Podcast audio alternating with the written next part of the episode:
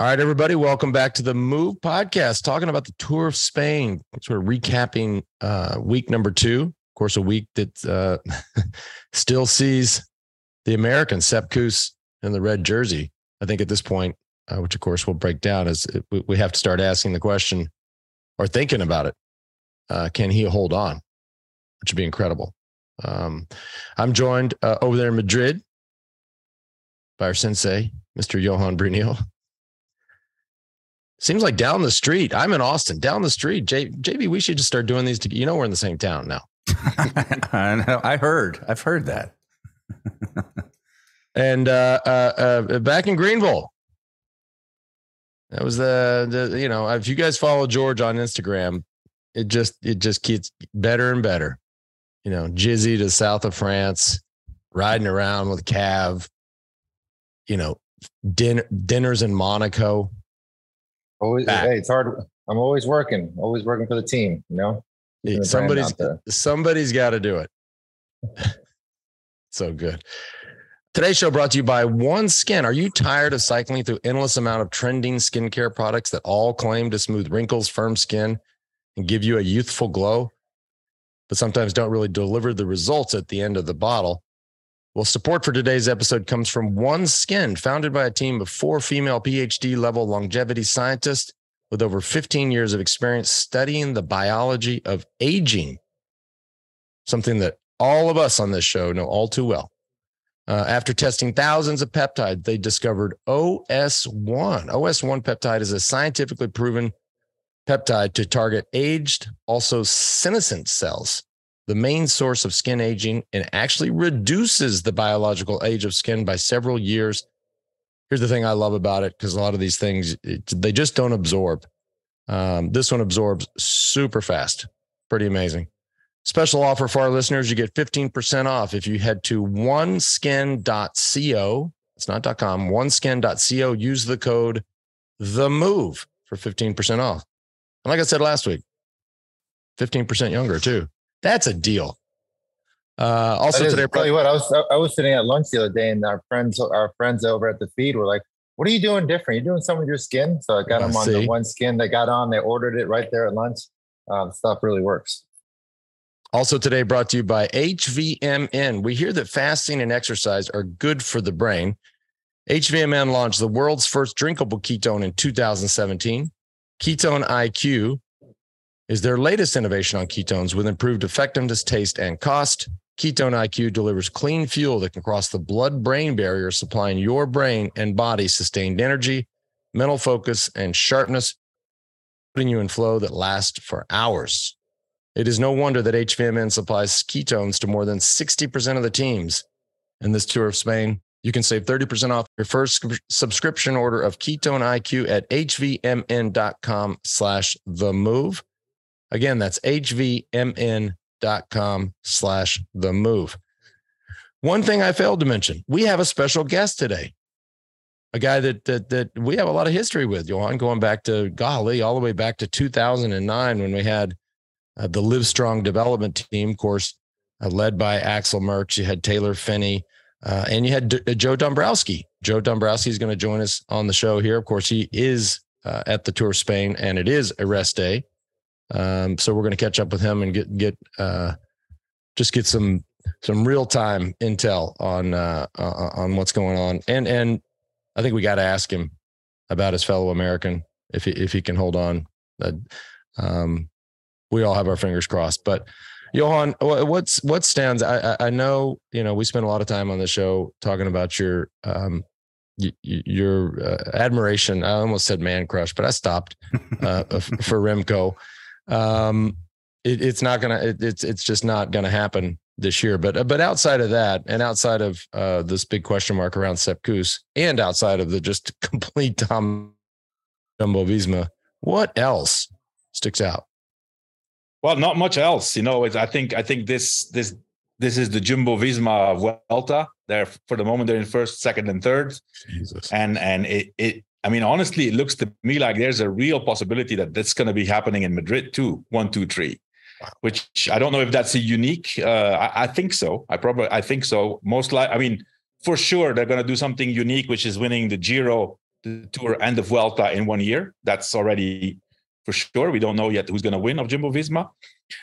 Um, but yeah, I mean, you know, the last week now, where we go, we are in front of the last week, and and you have to ask yourself, you know, what's the mindset and the mood of the rest of the peloton? You know, having to undergo this domination and basically being at the mercy of that team, whether a breakaway is you know allowed to go or not and and so there's still there's still a few stage wins up for grabs um, but you know at least one or two are going to be won by the favorites too so um, yeah i've rarely seen such a domination in in that way uh, i mean you could say already before the race you know if you saw the roster well you know this is you know at the end they they they have a double tour de france winner they have a four time Vuelta winner and Giro winner, and, and then a few other really strong guys. But uh, I didn't expect it to be that dominant, honestly. Yeah, yeah. Johan, I remember in the preview show you, you mentioned potentially having two jumbo Visma riders on the podium, but we would never imagine having Sepp Kuss leading the no. race after yeah. being the end, essentially the MVP of the season, top domestique mm-hmm. in the mm-hmm. entire world. I don't think we've ever seen this in the history of cycling, where no. you know you have one of the best domestiques on one of the best teams actually leading a grand tour, the last grand tour of the season, after doing all the other two. Uh, ex- exactly. Just I was going to say, just a reminder, this is his third grand tour of the year, which mm-hmm. has been it, it, it it it you know guys do it, but they damn sure don't come in and do it and and win and potentially win the third one. When uh, we called them last, I mean, George, you were uh, in all seriousness, you were just there in, in Nice where they held the Ironman World Championships we we said it last week. I mean, he's he's he's he's an Iron Man. I mean, this is this has never been seen before. It's amazing. And he finishes you know, with a, a, big goofy smile on his face. I mean, it's, it's, it's just it's incredible. It's, it's funny you say that, Lance. We're talking about trying to recover after three grand tours. Where I actually heard this weekend in Nice that some of the top Ironman, the guys, some of the favorites for the World Championship, skipped out of the Ironman because they weren't sure they'd recover in time for the Olympics. We're talking about eight months later. Obviously, the Olympics is a different format than the Ironman. There's drafting; it's shorter, faster. But yeah, a lot of the, some of the coaches didn't allow their top riders to do it because I didn't think they would recover and get the, enough training in time for the July Olympics. And we're talking about back to back three Grand Tours, and he's you know the favorite right now. Hmm. Wow. And it goes. I think it might. It goes a lot. I've read an article from our friends in Bell News. It goes a lot to how sign their scientific approach. I mean, they're not let, they're not guessing that. Hey, you know, let's give Sepp a chance. They're actually analyzing his heart rate, his watts at the end of each Grand Tour, going, he's still doing his best numbers. He's still there. He's obviously recovering really well. We're going to let him do the Tour of Spain. There's no guesswork anymore. and they guys. they knew they knew before this race. I mean, if you if you look at the one of the first interviews of Primoz Roglic, you know they were all talking. Yeah, you know, you're the the three time winner. Um, he won it three times. I said four time winner before, but three time winner.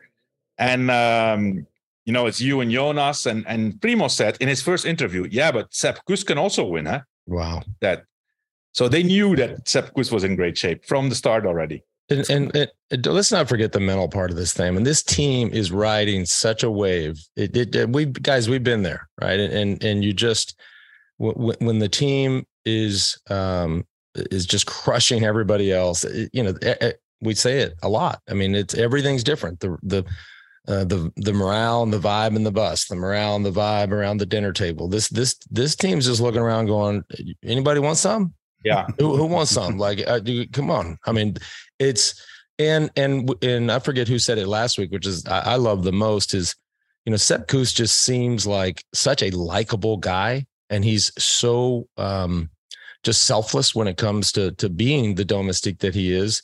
And you're see, it's almost like these guys are are, are rooting for him more than yeah. he's rooting for himself. Mm-hmm. Like that is uh, to be able to to to support a guy that has only ever been supportive uh, and to really root for him is is super cool to see. Yeah. Well, I mean, let, us just. I'm, sorry, you know, I didn't mean to, to interject there, but is that really the case? I was a little nervous about seeing Jonas attack and get, you know, the, the 30, 40 second gap. I was wondering what was happening there. Um, does he have one side of his family or whatever saying you got you got the legs, you need to go for this win? We hope not. It doesn't seem that way in the press, but we all know what a rider's like once they get into the action, into a hard mountaintop finish. Some sometimes you can't hold these guys back. You could never hold Lance back. I know that, but uh, I would hate to see any sort of you know inter battles going on within well, that team it doesn't look to me. It doesn't look like it. I mean, I think I think Jonas is actually uh, very supportive of uh, of Sepp Kuss.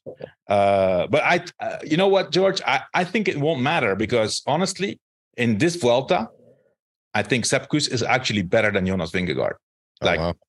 he he looks better on the climbs. You know, like did you see how fast he came back on the Tourmalet with that yep. attack, which was impressive you know but to, to show you how a team transforms you know like look at the picture here behind me you have robert gesink you know the guy had an injury at the beginning of the season i think he broke his hip or his pelvis at the beginning of the season he's in the end of his career and man it's the only guy you see on tv he's riding you know hundreds of kilometers on the front putting the hurt on the peloton. So you know we all know how a team once they are in the lead they morale in the last week is amazing, and they basically impose their will on uh, on the peloton, and uh, you know whatever they wanted to happen is going to happen.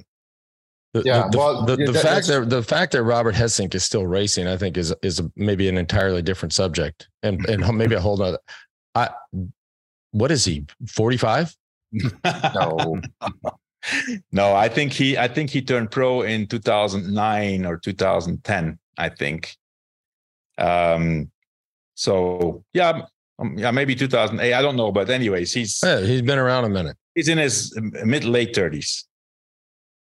Yeah. Fun fact, fun factoid, because you know Girona's become such a hotbed for cycling. I, am assuming he still uh, lives there and owns this. But I built this really cool place, George. You'll remember it, Johan, you as well. But uh, um, last I heard, he he I, I, did sell it to somebody else, and then I think Robert Gesink came along and bought it from that person. I don't know oh if he still lives in in that really cool uh, apartment I built. But a fun little fact. Mm-hmm, mm-hmm. Now we probably should have uh, Johan get everybody up to speed here. If you haven't caught the last couple of episodes of Move Plus with Johan and Spencer, for obvious reasons, a bit critical of Remco and what's going on. What are they doing? Was the big question mm-hmm. yesterday. Worth definitely worth going back and listening to those last couple of episodes. Uh, would love your thoughts, George and Lance, on what's going on with Remco. He blows up, goes for a stage win, and then that last stage where you're like, what is he doing? What is he doing? What are your thoughts? Yeah, well, he's just, I'm still a massive fan. He had one bad day. Uh, he wanted to prove to the world that he's still, he's still the best of the best. Rode away from, obviously they let him get a gap because he was so far behind, but still to win a stage, drop Romain Bardet off his wheel. Um, continue to fight instead of just bagging it and going home. I mean, mentally, that's really tough. You saw how emotional he was after that uh, bad day. For him to bounce back and win the stage, not only is it important for him, but for his team as well to to keep the motivation going on for the last uh, seven, eight days of the Vuelta. Look, I, I, I think we're going to have to. Um, you you see, look, he is amazing, and and he can win a lot of bike races and a lot of different kinds of bike races. But uh, especially in light of the field uh, the, his his peers, right? His rivals, right? And and the Vuelta is great, and the Tour of Italy is great, but we all know that the Tour de France is ten times bigger. Uh, there's so much um, hope and and so much uh, expectation on him for for a race, to, you know, to win uh, a, a, Tour de France for Belgium. And I, I, you know, uh, that's a hard one to win, and it's a hard one to win when you've got guys like Pogacar and Vingegaard and and and et cetera, et cetera, uh, and all the others that are coming. Um, the and that may not teams. be a race he can ever win. Yeah, yeah, yeah. Uh, that that we, you have to start. Um, and this is look, we we have talked about this in the past. It happens every time with a young, great Belgian. That that country, Johan, you're Belgian. You can speak to it. They they have you know they still remember these glory days, even though it was whatever 50 years ago of Eddie Merckx. And boy, you get somebody to come along. He's the next Merckx. He's the next Merckx. It, that is not, those aren't just words, right? Those are very significant and, and heavy burdens to carry. Huge uh, pressure. Uh, yeah. Huge pressure. And, and so you, you, you have, um, you, you combine that, right? The pressure of that with the weight and, and the stress and the difficulty of actually winning a tour.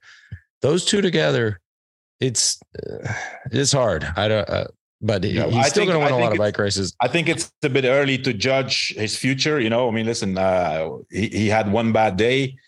Uh, the day after he came back. I mean, personally, and and once again, I'm going to be criticized as being a fanboy of Remco, but and I'm I'm actually, I mean, I like the guy, but I'm not. I'm also critical of him sometimes.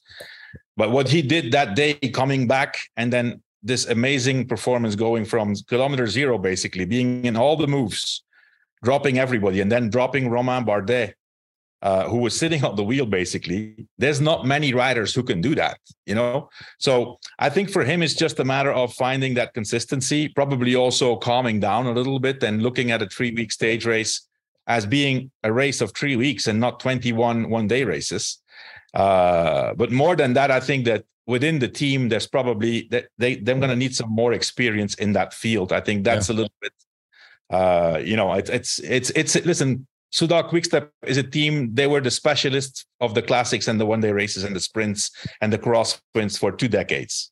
You know, in order to turn that around right. and have that other mindset, it takes a while. So yep. they're going to get there eventually. Yeah.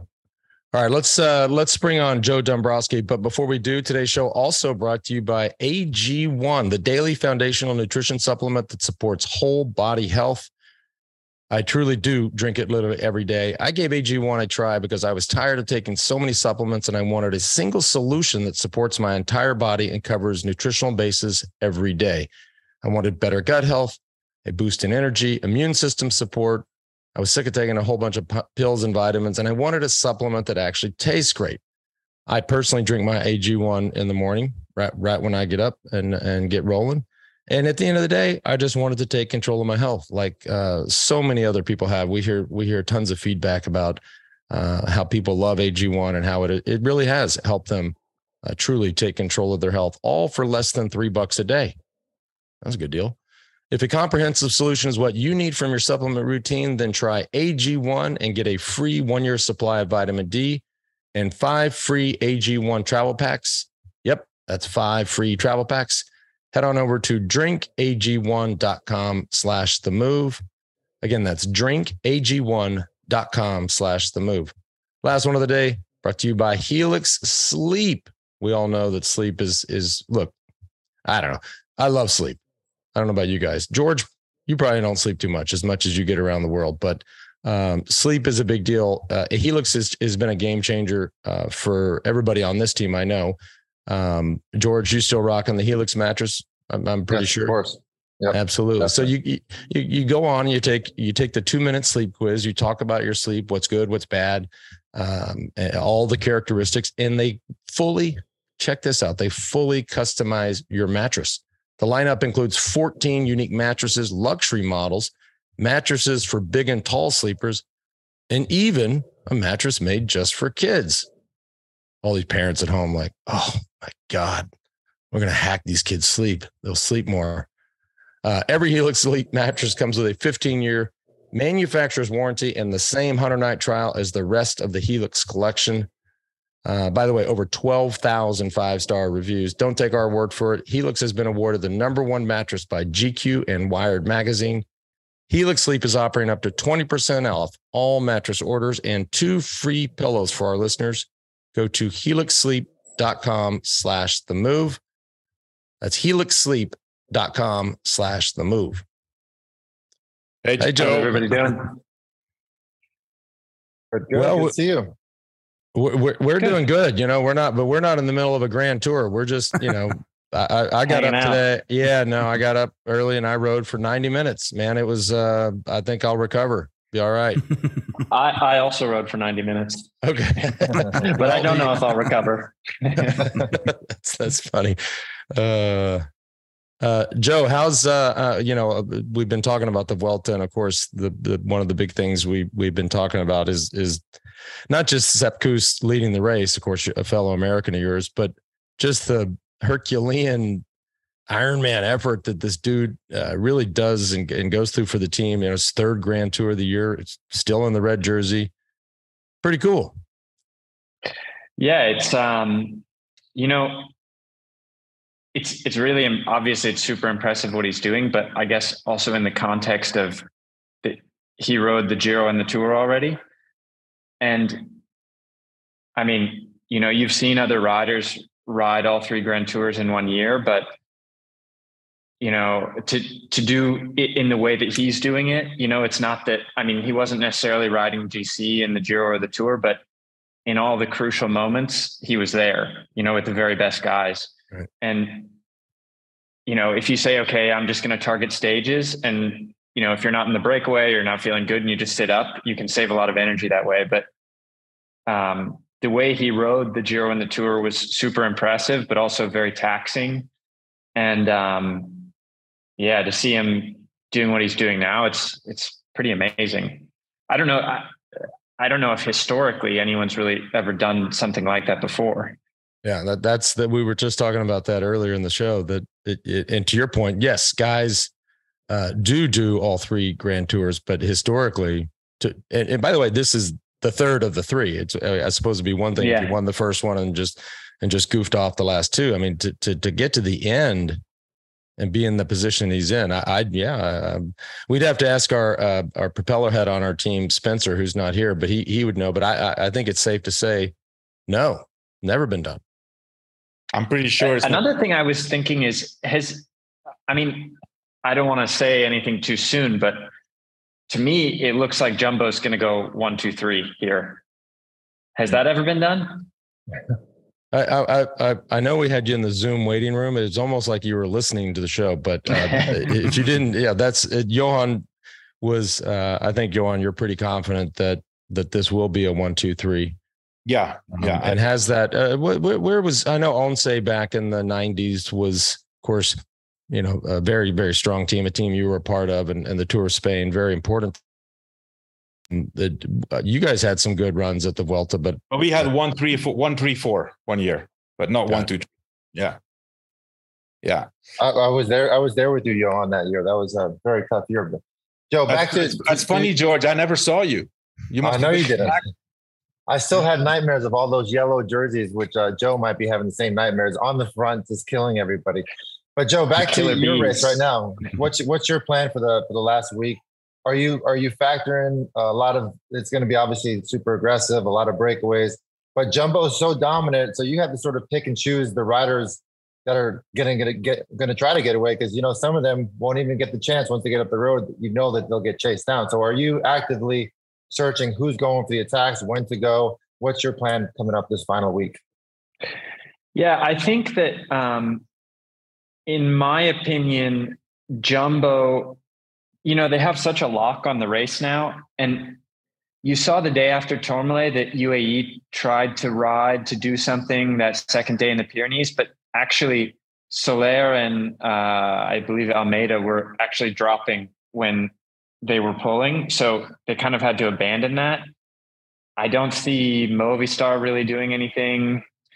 Um, and I think that maybe other than the day, maybe Jumbo would want to win on Angliru.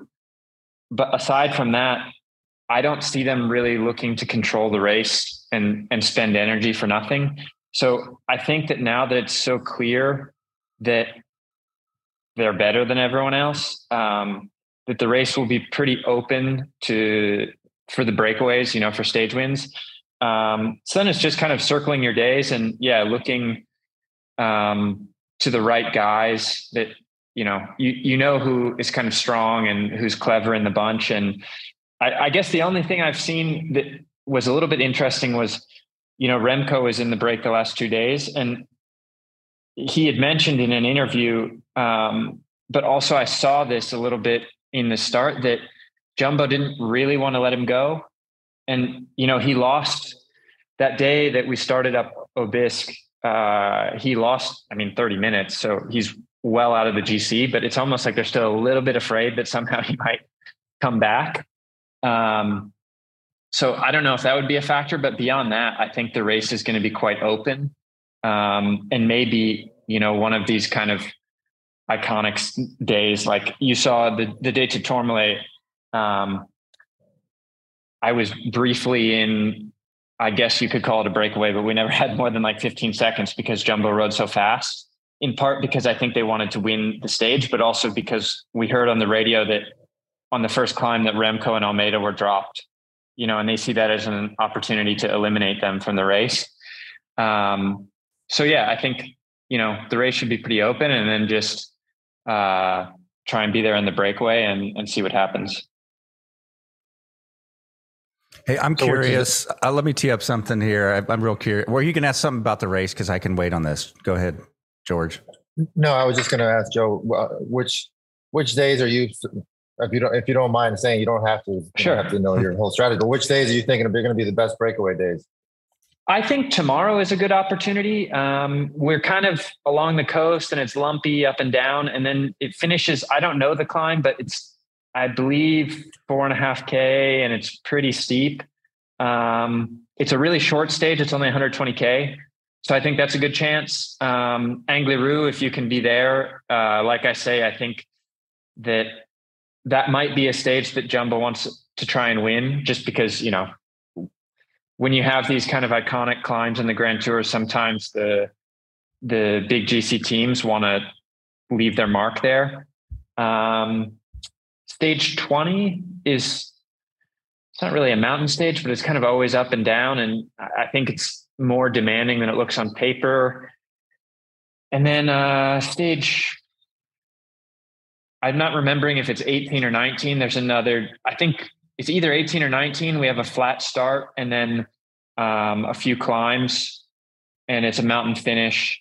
You know, so that's another good um, one to target. It's, I mean, it's never easy to get in the breakaway, but I do find it's maybe a little bit more challenging in the Vuelta because the, you know, in the Giro or the Tour, a lot of times you have maybe smaller roads, more narrow roads. You have a climb in the start um, you know, something technical where you can kind of say, okay, if I had to bet where I want to spend my bullets to to be in the breakaway, it's there. Whereas I think maybe it's just the roads in Spain. A lot of times you're on kind of almost highways and the speed's super high. So it when you have a long flat start on a big road, it can turn into a little bit of a lottery as to to who is there. And I mean, you you do what you can to follow, but also if you follow everything, it's also possible you get there and then you're you're cooked once you're there too. Mm-hmm. So it's uh yeah, always a bit of a, a gamble, I guess. Well, I, am just going to tee up something. I think it'd be interesting. I don't think most of our listeners know the history of you guys, Johan, Lance, and, and Joe, going back over a decade. Uh, thinking yeah. back on that, you were just a kid. Uh, do you guys have any stories of like first impressions of either either way? Like Joe, what you thought of these guys coming in as as a young kid, and vice versa? What did you think of Joe? Yeah, I think. I mean, probably at the time I was. I remember going to the first. You know, we we used to have those Trek Livestrong training camps in Austin. Yeah, and I remember Lance would come and ride with us, and I, I think at that time I was really nervous. You know, because you're a bit starstruck. Uh, but at the same time, you know, at that age, you always want to kind of show that you're strong. And I, I remember on one of those camps riding with Lance at the front and like completely half wheeling him. And, you know, probably you think like this little shit. But, uh, you know, at that, no, at that I, age, I, you just. Yeah, I, I, I love getting half wheeled. It's no problem. No big deal. George does it all the time, right? oh God, George half bikes. Forget half wheel. Uh, but yeah, that was. I mean, to be, I you know, I still a lot of those guys from that team are racing in the world tour now, and I, I think a lot of us would also say that. I mean, I still enjoy what I do now, but uh, it was probably the most fun. It it was probably kind of like a, a college experience, you know, like you're mm-hmm. young, a lot of guys wanting to achieve the same thing, and it, it, it I really enjoyed my two years there. Yeah and we did some camps out. Uh, the you know the ridings is okay here in Austin. It's not that hard, but did some camps out in um in California. San, yeah, San Ynez, and uh, I remember doing some. I think one day you just absolutely throttled us up the backside of what's that big uh Figueroa Mountain. Figueroa. I was like, dear God, what this is not. This is that was not fun.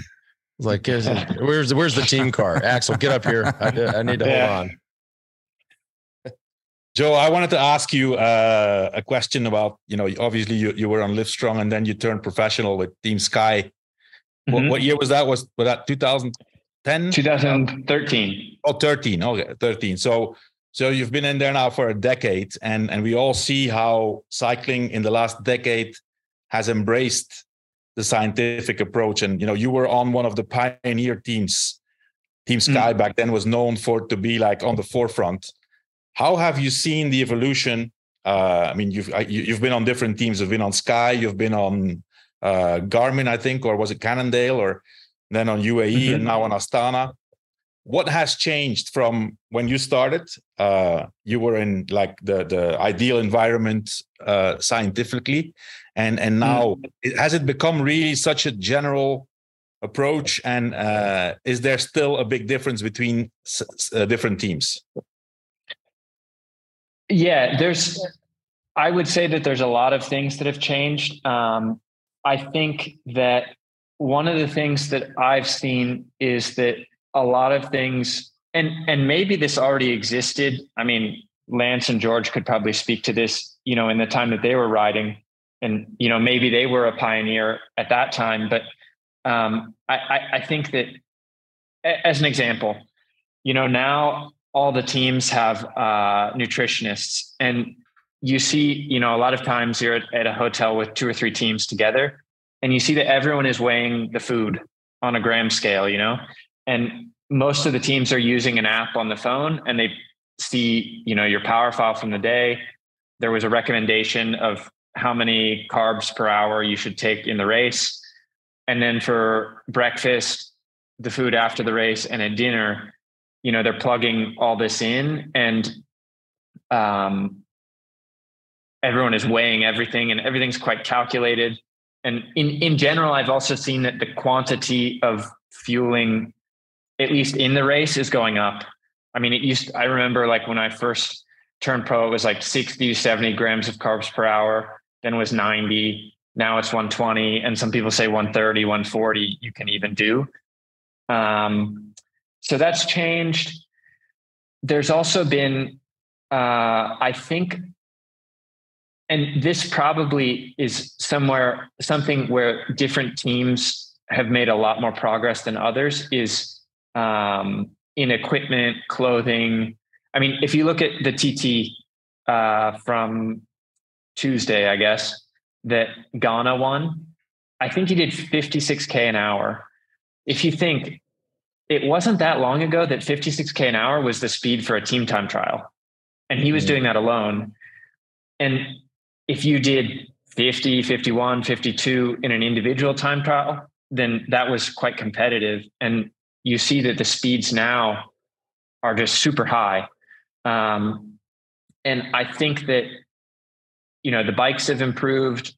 We've seen quite a difference in, for example, the last three or four years with tire technology. If you think uh, it used to be that everyone ran seven and a half bar, eight bar in the tires. I, I, guess that's like 110, 120 PSI. And now most of the teams run a 28 or 30 C tire at four, four and a half. So it's super low. Um, and, you know, they say that the rolling resistance is much less. Uh, the clothing clothing is certainly faster. Um, so yeah, I think there's probably just more monitoring and I would say that um, probably the the level of the average rider in the world tour has gone up. Right. And I think also that the level at the top has probably I mean, you see some of the climbing times you do now, and I mean, we're we're going really fast. I also think that probably an underrated component of that is is the bikes. I mean, as an example, I saw uh, it was on maybe GCN. I watched a few weeks ago. They did a test of a bike from this year versus 10 years ago on like a maybe it was a six minute climb. Same power, same rider, same conditions. And I think it was 15 or 17 seconds faster. Over six minutes. That's it's a lot. A lot. Yep. It's a lot. Yeah. Yeah. So yeah, I would say yeah, everything's probably just become more calculated. Um, and then and then as a follow up question, Joe, uh, everything you say, everything's measured. You have to weigh the food. how can you still find pleasure? Yeah, that's what I was going to doing your job. I mean, obviously, you you you, you do what you love. You know, I think it's a privilege uh, for everybody who can be a professional athlete and and do you know what he loves for for his job. But you know, when I hear and I hear this from all different kind of sources, my question is, how do you mentally also have to embrace that to be able to to cope with it? And because uh, it must be quite hard to be so such a have such a disciplined and regulated life.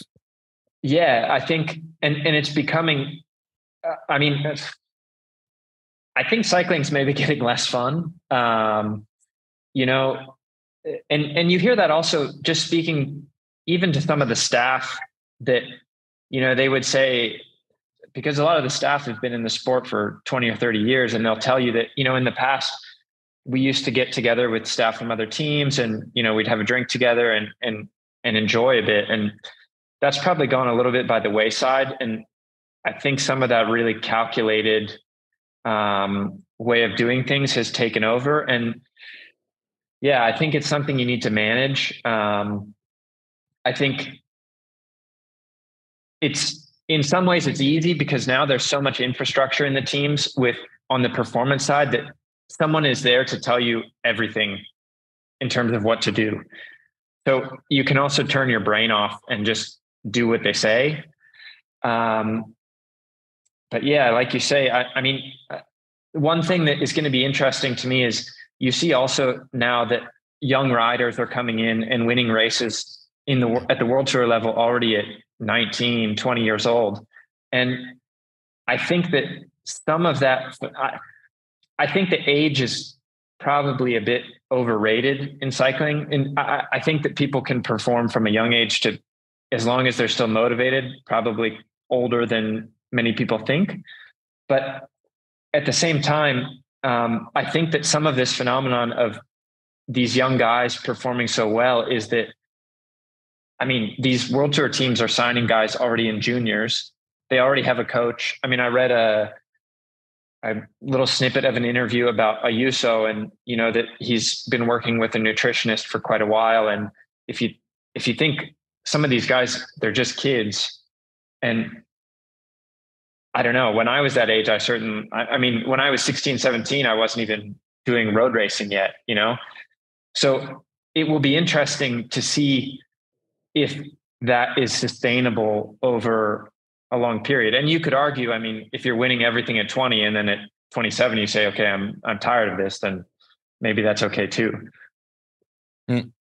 Yeah. So we, Joe, we, we, we, we, we've talked a lot about that on here. Just um, and, and, you know the, the amount of data and the amount of help that's available to these young kids that they're taking uh, taking taking them up on is and the intense pressure of this and how the whole thing is just faster and there's there's more and more guys that are going faster.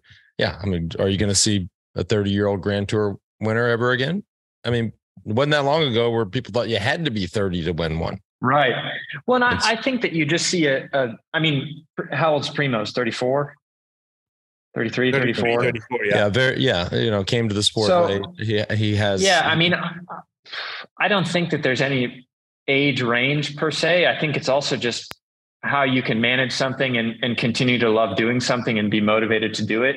I mean, if I had a kid that wanted to be a pro cyclist and they were, you know, a teenager, I would probably say uh, you're not going to have a power meter, maybe a coach, certainly not. I, I mean, I think, and I think there's also evidence to back it up that kids that don't um, specialize too early. I mean, even look at Remco. I think he was playing soccer until not that long. I, I don't think he's been on the bike that long.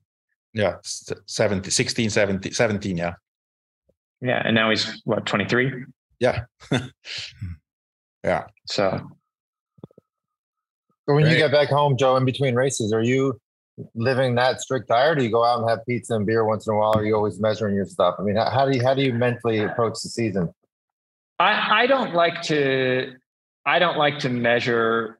I, I would say the only time that I'm quite in terms of like this phenomenon of of weighing all the food, the only time that I'm really doing that is like in training. I always like to mm. kind of stick to achieving a certain um, intake per hour on the bike in training. But after that, I mean, I think that if you kind of eat to when you're hungry, you eat and you know have what you want.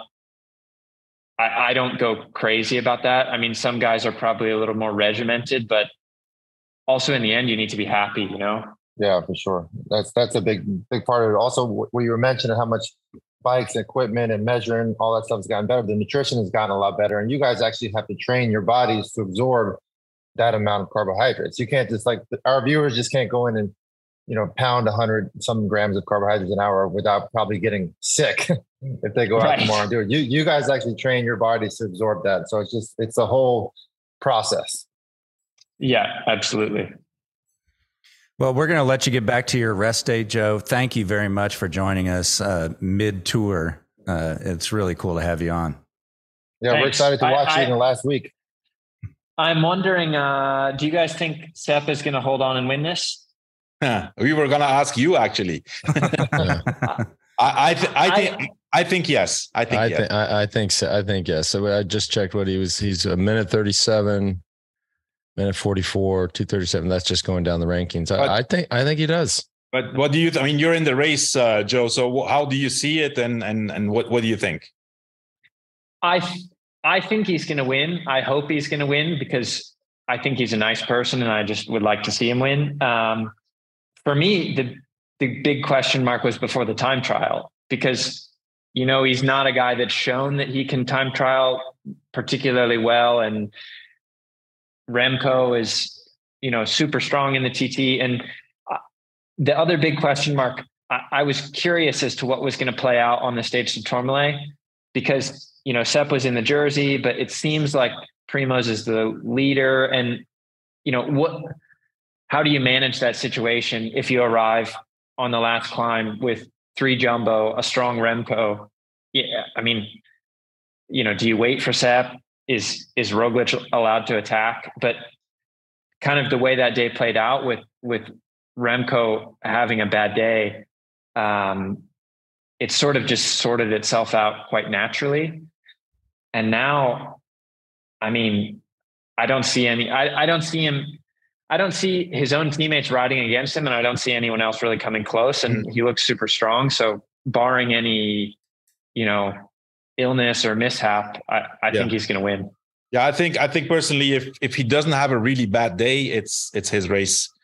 You can, yeah. you can clearly see that both Jonas and Primoz, you know, they've won already Grand Tours, and and this would be like the ultimate sign of appreciation to you know, and whatever they whatever they do for Sepp, it's an investment in what's to come. I mean, he's going to be eternally yeah. right, right, right. He's, yeah, yeah he's the, got a good good memory.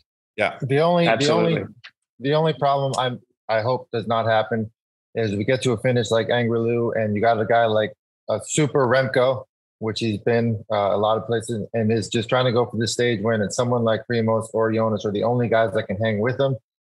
That's we hope that doesn't happen. That's the only possibility that I see. I mean, he's the I guy. I don't yeah. see that I don't see that happening, George. I think yeah. I think Sepp has, to me, from what I've seen, Sepp Kuss has shown that he. Uh, I would say, you know, maybe, and I'm not sure. Maybe Primoz Roglic is probably the strongest, but closely, closely after him, it's Sepp Kuss. I think Sepp Kuss is stronger than Vingegaard.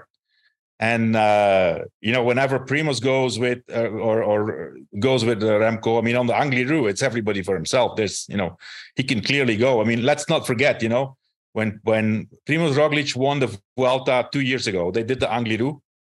Who had to wait for Primoz Roglic? Sepp Kuss. He, mm. was he, he he paced him up the Angliru. So I think that's a good. Well, and the other thing is what we've seen thus far is that Remco, in wanting to win stages, has been looking to do it from the breakaway.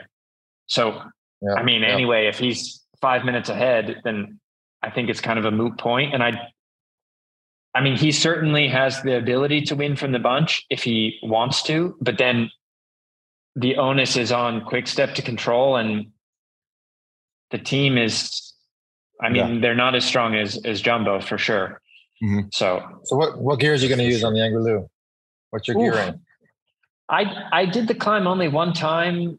Maybe the last time the Vuelta was no, because I didn't do it in 2020, maybe 2018. And I think I had a 34, 32 uh-huh. or 36, 32. And it's yeah.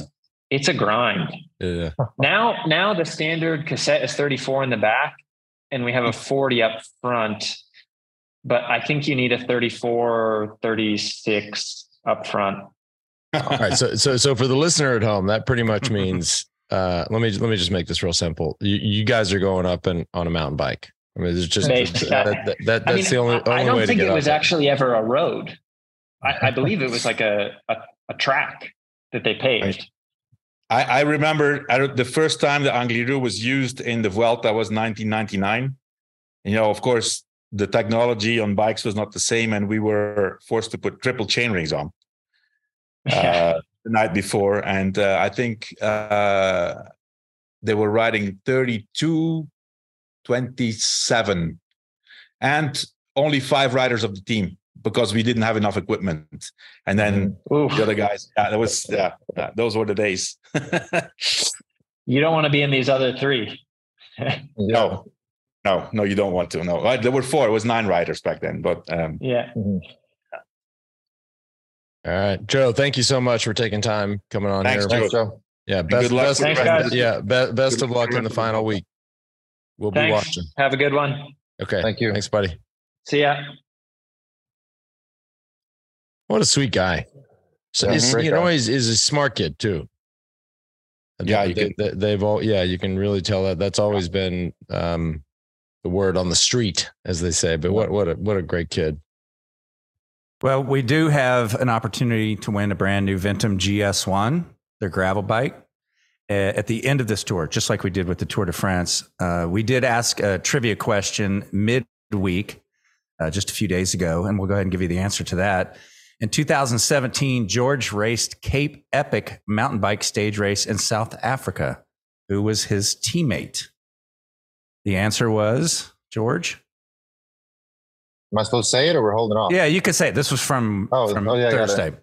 That was uh, Christian Vande Velde, right? No. This oh, was Cadel. Cadel. I thought it was I Cadel. the same thing. yeah, it was, no, it was Cadel Evans. well, well, I did it the next year with Christian then. Okay. Okay. Yeah, yeah, yeah, yeah. Uh, and th- these, these are some people are having to dig a little bit deeper on these questions. Uh, today's question, and you'll email it in. I'll give you that address in a second. In 2018, Lance raced the Odyssey Orcas Island Swim Run event. What was the name of his team teammate that year? Ooh, I know the answer. what right. year, wait, by the way, what year was that? 2018. 2018 yeah. Five years ago. It feels like it was yesterday. Yeah. Look up that answer. Do it. Find out the answer, whatever means you, it, it, takes. It doesn't matter. Get it sent in today. Send it to uh, trivia at ventumracing.com. It'll draw a winner of the correct answers each day. And from those, we'll grab a winner at the end of this tour. Perfect. All right. So we're back, um, not next Monday. We're going to, uh, we're back next. Of course, the race, uh, um, the race finishes Sunday. We're going to jump right in and do a show on Sunday. Mm-hmm. So, um, you know, best of luck. Uh, best of luck to Sepp Kuss. See if he can hold on. I, am a, you know, we started talking about the Angliru, and that, that's that's I've never done it, so I can't really speak to it. But the stories coming out of that climb are epic. So hopefully he can he can hold on, and and we'll have something fun to talk about next week. He'll be fine. Oh, there you go. You you heard it from the guy that knows more than anybody else on this show. So, all right. Thanks for tuning in. We'll see you guys in a week.